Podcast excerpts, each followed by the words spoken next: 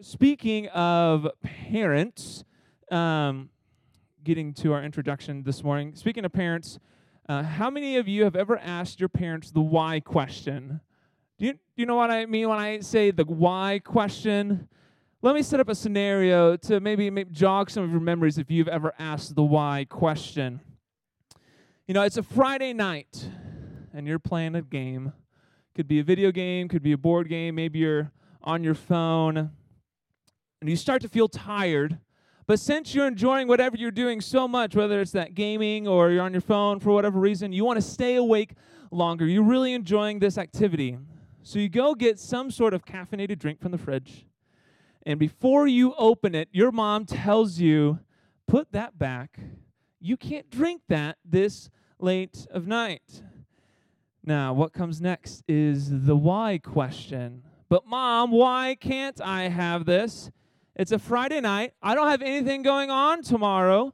Why can't I just stay up and drink a caffeinated drink? So that's the scenario of the why question. How many of you have ever asked your parents the why question? Yes, I think at some point or another, we've all at least thought it or voiced the why question. Now, in our passage this evening, we see Paul addressing the root of the reason why he's addressing the problem of division in the Corinthian church. It's like if Paul was anticipating the church uh, reading the first two chapters of this letter, and they're about to ask this why question, like, why does this matter? And we see Paul answering that question as if he's anticipating them to ask that why question in 1 Corinthians chapter 3. So, if you have your scripture notebook with you, please open them up to 1 Corinthians chapter 3. If you do not have your scripture notebook with you, um, the verses will be on the screen. And make sure you have your pens ready to underline, circle phrases, words that stick out to you as we go through this. 1 Corinthians chapter 3, starting at verse 1. Verse 1 For my part, brothers and sisters, I was not able to speak to you as spiritual people, but as people of the flesh, as babies in Christ. I give you milk to drink, not solid food, since you are not yet ready for it. In fact, you are still not ready, because you are still worldly. For since for since there is envy and strife among you, are you not worldly and behaving like mere humans? For whenever someone says, I belong to Paul, another, I belong to Apollos, are you not acting like mere humans? I just want to pause here for a moment to make some comments. I don't know about you, but when someone accuses me of acting like a baby, it, it uh, usually catches my attention because it means that my current actions are a reflection of those of a small child. So I can only imagine what the Corinthians were thinking when Paul writes to them that he speaks to them as babies babies in Christ. Now, being babies isn't the only negative characteristic Paul uses here to describe the Corinthians. He also uses the words worldly and mere humans. And if you have not already, I would uh, encourage you to underline those three words babies, worldly, and that phrase mere humans. Now, when Paul calls the Corinthians babies, he's saying that they're acting as if they don't know how to live in a way to glorify Jesus. And when he's calling them worldly, it means that the Corinthians are acting no different than the ungodly people around them. And lastly, when Paul uses the phrase mere humans, Paul is saying that the Corinthians are living as people who follow human masters as if they are slaves to them. See, these are things that would be negative characteristics, things that I, nor you, don't think would want to be described as. So let's keep reading to see why Paul uses these terms to describe the people in the Corinthian church. Now, we're actually going to read the rest of the passage here, so please follow along and again, underline, circle anything that catches your eye um, in this passage. So, starting, picking back up in verse 5, 1 Corinthians chapter 3, verse 5. What then is Apollos? What is Paul? They are servants through whom you believed, and each has a role the Lord has given. I planted, Apollos watered, but God gave the growth. So that neither the one who plants nor the one who waters is anything, but only God who gives the growth. Now he who plants and he who waters are one, and each will receive his own reward according to his own labor. For we are God's co workers. You are God's field, God's building. And according to God's grace that was given to me, I have laid a foundation as a skilled master builder, and another builds on it. But each one is to be careful on how he builds on it. For no one can lay any foundation other than what has been laid down the foundation that foundation is Jesus Christ. If anyone builds on that foundation with gold, silver, costly stones, wood, hay, or straw, each one's work will become obvious. For that day, for the day will disclose it because it will be revealed by fire. The fire will test the quality of each one's work. If anyone's work that he has built survives, he will receive a reward. If anyone's work is burned up, he will experience loss, but he himself will be saved. Now, but only as through fire. Don't you yourselves know that you are God's temple, that the Spirit of God lives in you? If anyone destroys God's temple, God will destroy him, for God's temple is holy, and that is what you are. Let no one deceive himself. If anyone among you thinks he is wise in this age, let him become a fool so that he can become wise.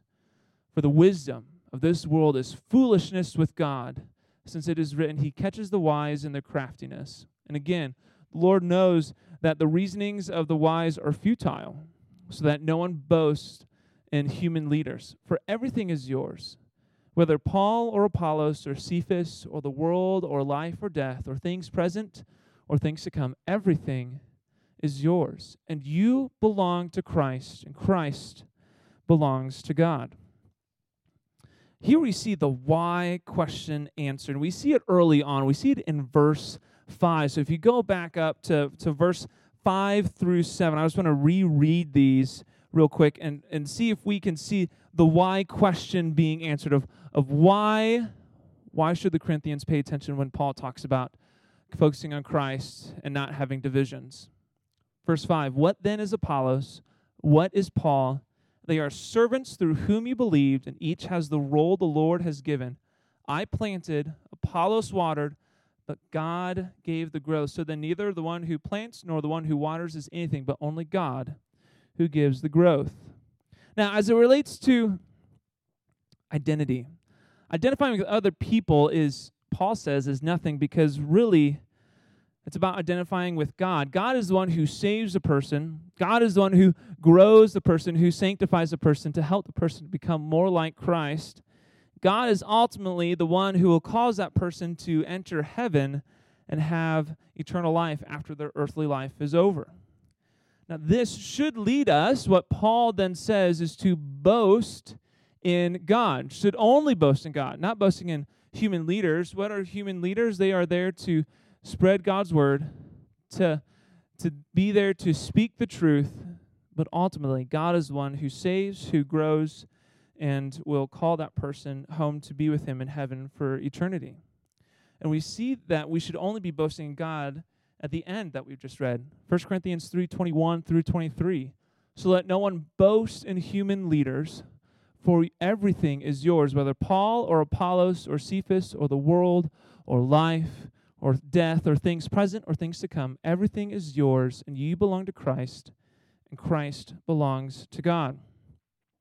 Now, this truth, this verse should bring us into a spot where we exalt the name of Jesus, where we praise the name of Jesus, where we just get to um, boast in God instead of exalting other humans, instead of raising and elevating other humans higher than we ought to. Now, the, there's this question that I have that from this passage is how is this truth that Paul writes about, how would this truth have helped the Corinthian church?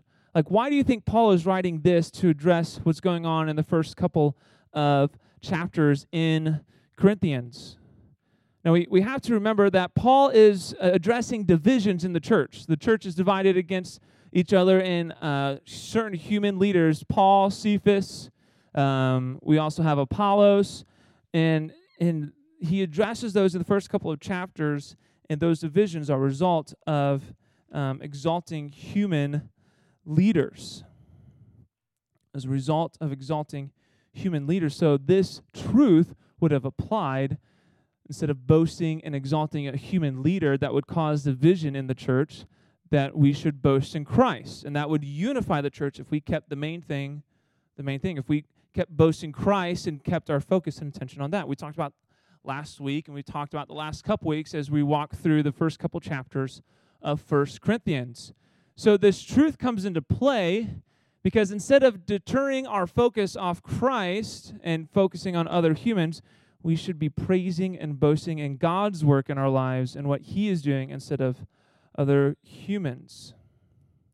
There's a, a quote that says, um, and how this applies practically, practically to our lives looks like this. Um, we must treat other believers with dignity and respect, not looking down on them or acting toward them with arrogance. And why this quote fits into this passage perfectly is this people in the church, when you have divisions, naturally you think that you're better than the other person, right? There's a reason why you divided. You think that what they're saying is not worth believing or trusting in or following, and so you think that you're better. We call that pride. We went over that last couple weeks as well. We talked about pride in small groups a lot, hopefully, and we talked about how pride is destructive. And then this quote, it makes sense in this context because when we have divisions, we have pride, we start treating others we start treating others unfairly, unbiblically. We start treating others in a way that we look down on them, that we degrade them. We don't think them as them as highly or we don't think of them as important to love, to serve, and to spread the gospel to. And so this truth would have helped the Corinthian church in this way that instead of focusing on our differences, instead of trying to look at how a section or a group is right and looking down with arrogance on a certain division, by boasting in God, by boasting in Christ, believers are respecting other believers. They're recognizing that, hey, I'm a sinner too. I need Jesus just as much, and I'm going to boast in Christ. So I'm not going to I'm not going to act with arrogance. I'm going to actually love and respect my fellow believers, people in the church. So this brings it back to like today. So that was kind of what the, the application point would have been in the culture of Corinth. But what about today? So Corinth, the First Corinthians was written about a little under 2,000 years ago. Does the truths and applications in First Corinthians 3 apply to today? What can we take away? And I want you to write this question down. Does my identity matter? Because as we address the why question of why uh, Paul is writing this section to the Corinthian church, the, the why question is, you know, does my identity even matter? Does it even matter who I put my identity in, who I'm boasting in? Does that even matter? Now, I would suggest that there's three reasons why your identity matters and um, who you put your identity in. Question, uh, point number one is this your identity helps you to stay rooted in Christ. Your identity helps you to be rooted in Christ. Think about this Does it matter who my identity is? If my identity is in Christ, I'm going to think of myself as Christ thinks about me.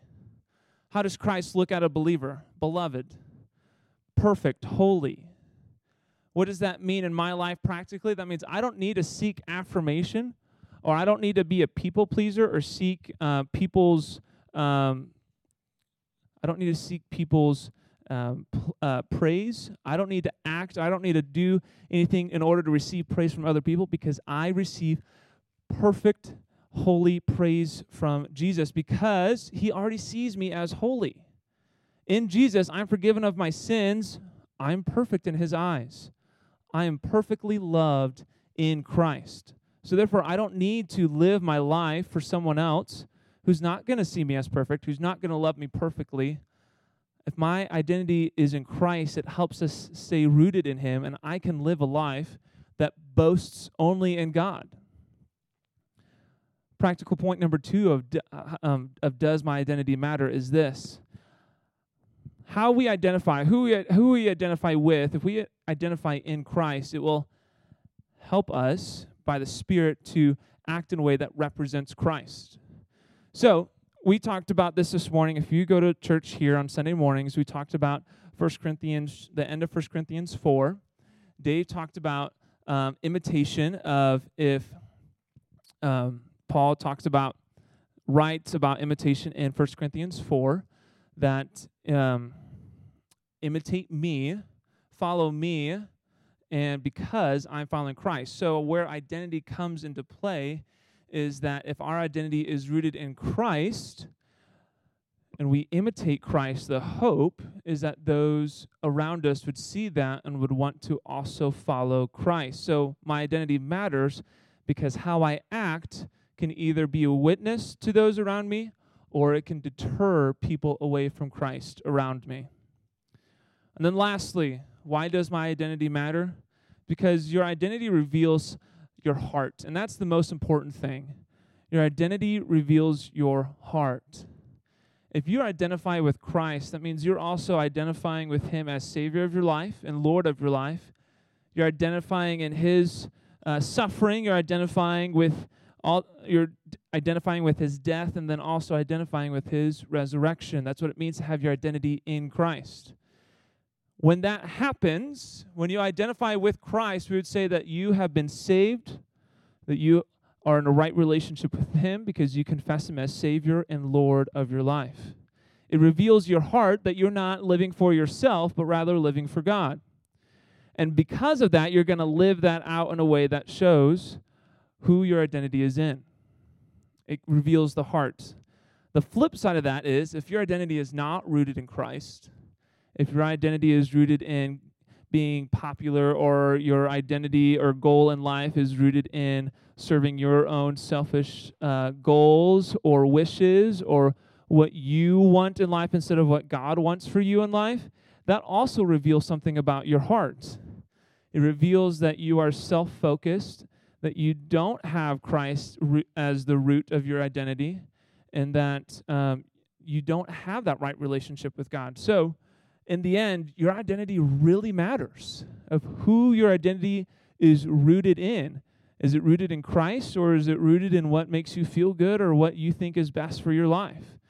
Um, because of that, like there's great consequences on, on, on if your identity is not rooted in Christ.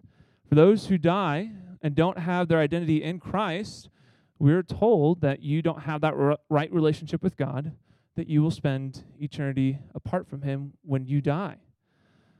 So my hope and my plea and what why this really ultimately matters is I want you to be able to say I identify with Christ. I confess him as Lord and Savior of my life.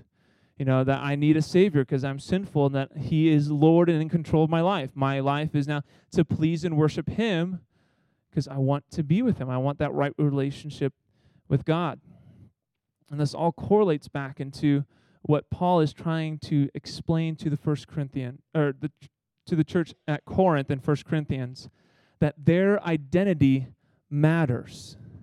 And I want to express that same truth to you.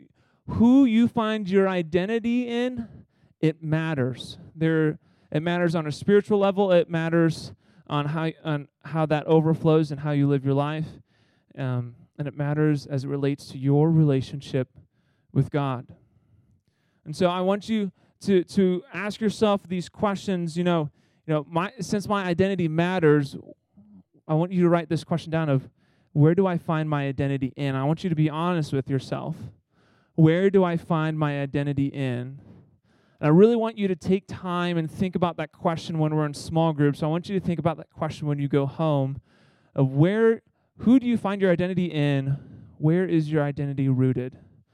Is it really rooted in Christ, or is it do you find yourself being pulled away and you're finding it rooted in what makes you feel good and what pleases you, and maybe it's just all about serving yourself, or is it truly rooted in serving God? So, if you would please uh, be serious about that question. Really think through that question this evening and as you go home. Would you bow your heads and pray with me? Father God, thank you for tonight. I just thank you for uh, the scripture and this passage that we get to learn um, about who you are, who we are, and how much we need you. God, I, just thank you for um, just students that are here and that we can learn why our identity matters and that we, um, God, you call us to have our identity rooted and grounded in you. God, I just pray as we go to small groups that we would be honest with, with ourselves, honest with um, our small groups and, and places where it's hard um, in life to uh, have our identity grounded and rooted in you. God, I pray that we would be able to have great discussions that glorify you um, this evening. We love you, we serve you. In Jesus' name I pray. Amen.